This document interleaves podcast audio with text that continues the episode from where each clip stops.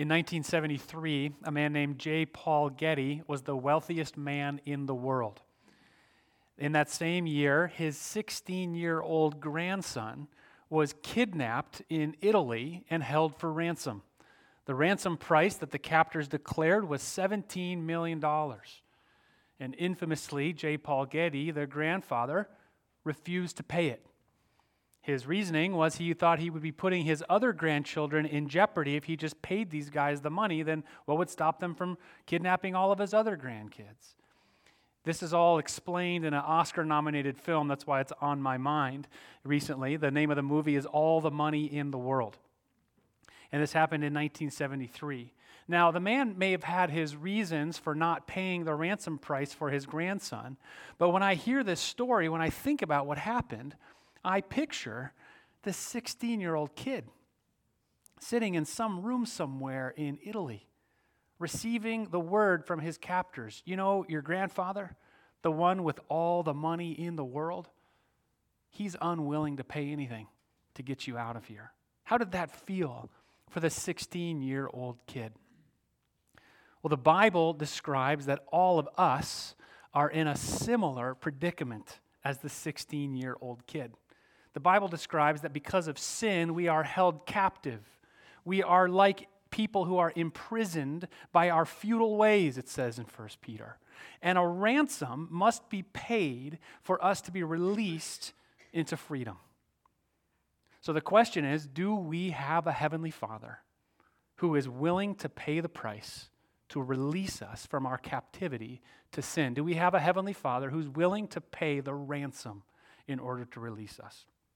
Howard just read us the answer in 1 Peter. Let me read it again in case you missed it. This is an amazing phrase from Scripture.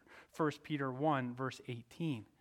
It says, Know that you were ransomed from the futile ways inherited from your forefathers. In other words, sin. You were ransomed from the futile ways inherited from your forefathers. What price did he pay for the ransom? Not with perishable things such as silver or gold, but with the precious blood of Christ, like that of a lamb without blemish or spot. This is the good news of the gospel that sin has held us captive, that a ransom must be paid, and that when our Heavenly Father looked at the situation, the captivity that we're in, He said, I will pay any price. I will be far more costly and precious than even all the money in the world. Not with perishable things, it says, like silver or with gold, but with my own life, says God. I will spill my precious blood just to set them free from their captivity to sin. This is the gospel. We have been saved by the blood of the Lamb. We are saved by the blood of the Lamb. Now, that's a phrase, if you've been around Christianity at all, you've heard that phrase a thousand times. We're saved by the blood of the Lamb. I almost want to put on an old timey preacher voice and say it. We're saved by the blood of the Lamb. Amen. I'll get Leon to play the organ a little bit. I'll say it a million times. We are saved by the blood of the Lamb. That was fun. But what exactly does that mean? If you're new to the Christian faith, maybe you're wondering, okay, I'm hearing this phrase. Maybe if you've been around Christianity a long time, it's worth us examining exactly what that means. We have been saved by the blood of the Lamb. We might ask ourselves, saved from what exactly? What are we saved from? First Peter shows us we're saved from the futile ways inherited from our forefathers. We're saved from our captivity to sin. He's paid the ransom price. Yes, that's part of it. That's actually half of the equation, according to the Bible. We've been saved from our sins, but there's another half, there's another thing that we've been saved from. It's very important for us to understand if we're going to understand the fullness of the gospel. We've not just been set free from our captivity to sin, we've been saved by the blood from the wrath of God. The blood has saved us from the wrath of God. There's a reason we don't talk about that half of the equation nearly as much It's not as pleasant to think about. We like to think about God as this warm, fuzzy, cuddly being in the sky who does nothing but love us. But we have to understand that the blood of the Lamb saves us from his wrath. That's what's going on in the Exodus story that Howard read for us this morning. God is pouring out his wrath upon the Egyptians. The story that precedes the one we just had read, it's probably familiar to many of us. The story is that God looked at his people, they were enslaved by the Egyptians. This offended God. God hates slavery. If anybody ever cynically challenges your faith and says, oh, look, there's slavery in the Bible, the Bible's for slavery, they're wrong. God hates slavery. God is offended that the Egyptians are holding his people captive in slavery. He's also offended by something else, maybe even more offended by the something else that the Egyptians were doing. They were worshiping idols, they were worshiping false gods. He designed all people to love Him with our whole heart, mind, and strength, and to love our neighbors as ourselves. And the Egyptians were breaking both of those badly. They weren't loving God with their whole hearts, they were worshiping idols. And they certainly weren't loving their neighbors as themselves, they were holding them as slaves. So God sent in Moses to say, Fix this, stop doing this. He said, Let my people go. And Pharaoh and the Egyptians said, No. So God started pouring out his wrath on them, on their idols, on their false gods. One of the gods that the Egyptians worshiped was Ra, the sun god. They worshiped Ra. And so when they said, No, I will not let my people go, the first plague was the one of darkness, of blackness. God says, Oh, you worship Ra? How's that going for you? I'll turn off the lights. and he poured out his wrath on Ra, the sun god. And he sent Moses back in, and Moses said, Let my people go. And the Egyptians said, No. So God poured out his wrath on another one of their gods. They worshiped Hapi, H A P I, the god of the Nile. They worshiped Hapi. They did anything they could to keep Hapi happy because the river would flood a couple times a year and it would help them grow all their crops. It kept their economy and their commerce going strong. So they worshiped Hapi. And God said, Oh, you worship Hapi and not me? I'll poison the river. And he turned it to blood. And he poured out his wrath on that idol, on that false God. And he sent Moses back in, and Moses said, Let my people go. And Pharaoh and the Egyptians said no. And so God poured out his wrath on another one of their gods. They worshiped Heket, the goddess of fertility. And if you look at the ancient symbolatry of Egyptianism, there's a symbol of a woman. It's a naked woman with the head of a frog, the goddess of fertility. Frogs are really good at reproducing. So they had this god that they made up that they would worship so that they could be fertile. And God said, Oh, you like the goddess of fertility? You like frogs? Here's a billion frogs. and he poured out his wrath on the goddess of fertility sent Moses back in, saying, Let my people go, and on and on. God kept pouring out his wrath on the Egyptians and all of their false gods until finally it was time to address the number one idol, the number one false god in Egypt. And that was Pharaoh himself. They thought Pharaoh and the lineage of Pharaoh was a divine being, and so the son of Pharaoh would be like the son of God that everybody had to bow down and worship. And Moses came in and said, Let my people go. And the Egyptians said, No. And God poured out his wrath on Pharaoh's firstborn, on Pharaoh's son. But there was a way to be saved from that wrath.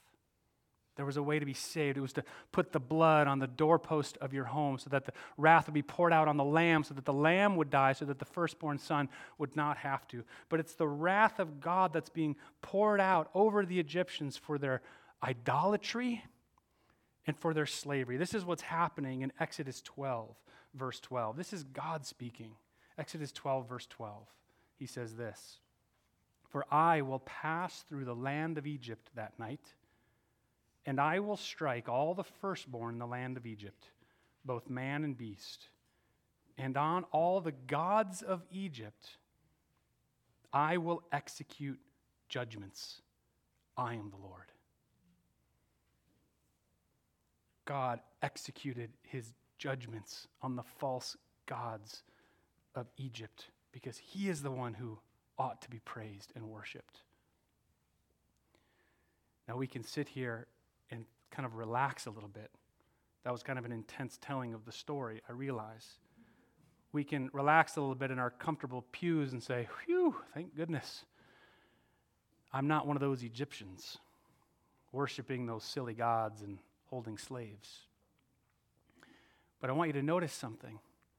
It was their idolatry that offended God. I want to show you something in the New Testament. Colossians, I was going to show this up on the projector, so if you want to turn to it in your Bible, it's page 1169. Colossians 3, verses 5 and 6. This should sober us, this should startle us. Colossians 3, verses 5 and 6.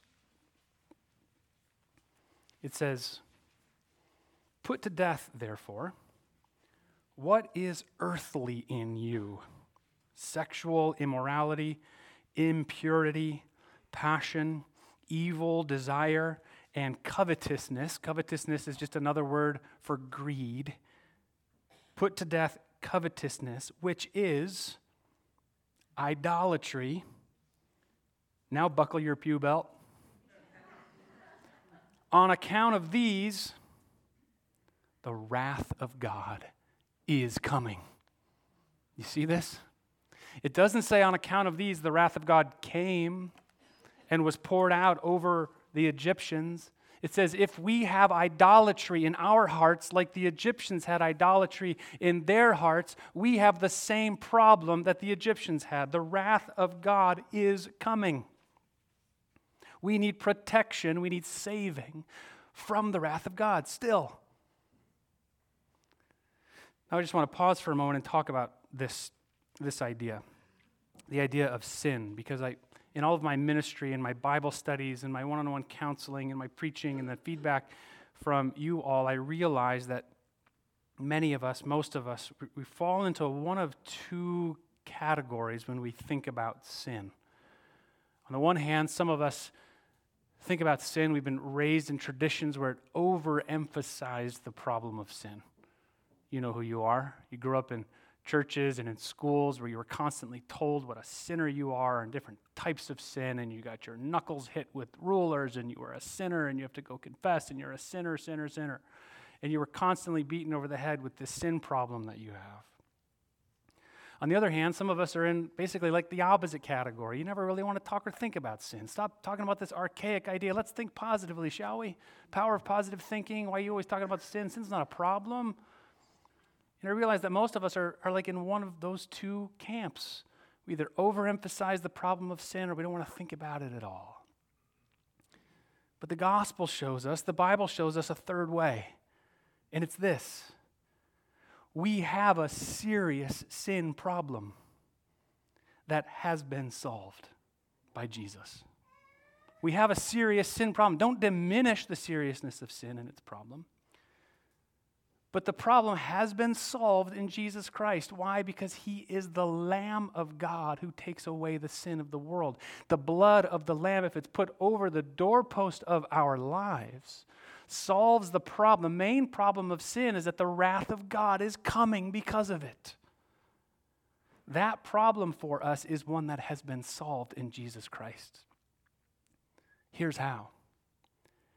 People often wonder why there's so much wrath in the Old Testament and seemingly none in the New.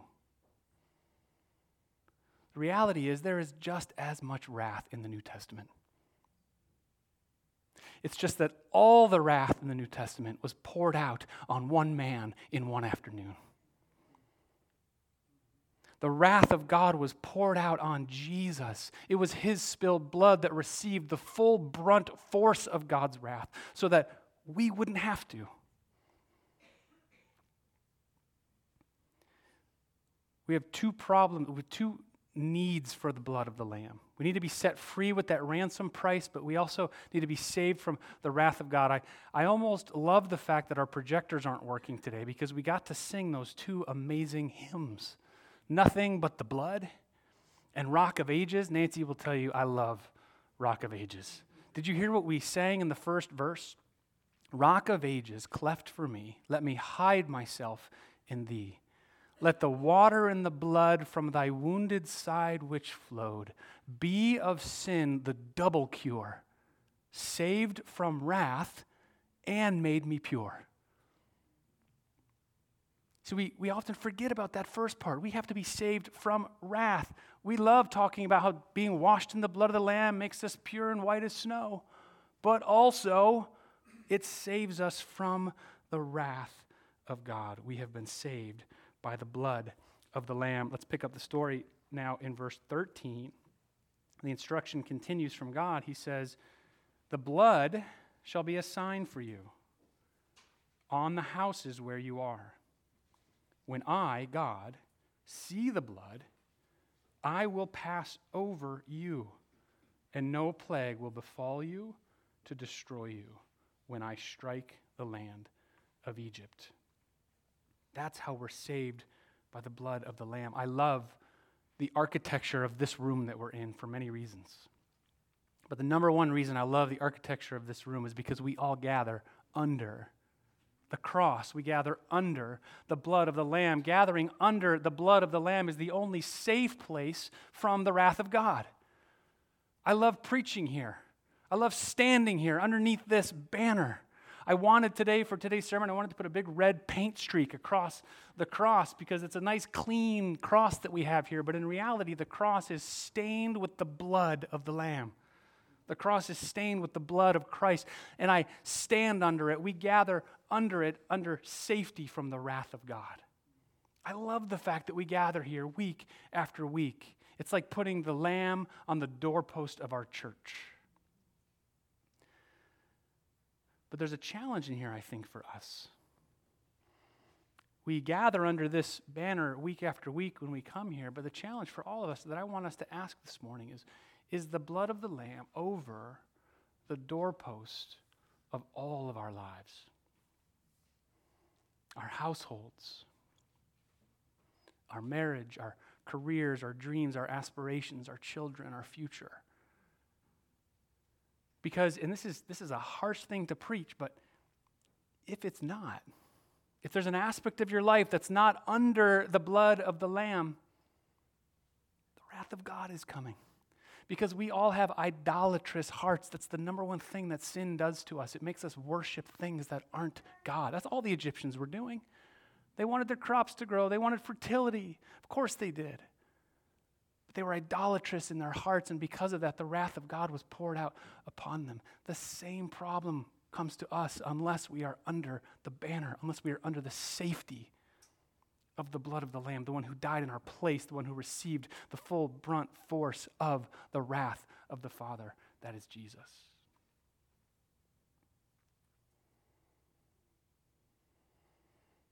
There's one more encouragement or challenge for us in here that would be enough. We could go home right now and just praise God that He has died for us, He's paid the ransom price to set us free from our captivity to sin. He, he spilled His own blood to receive the wrath of God so that we could be saved from the wrath of God. But there's one further challenge in here, and it's that we've been saved for a mission, we've been saved for a purpose, we've been set free for a reason.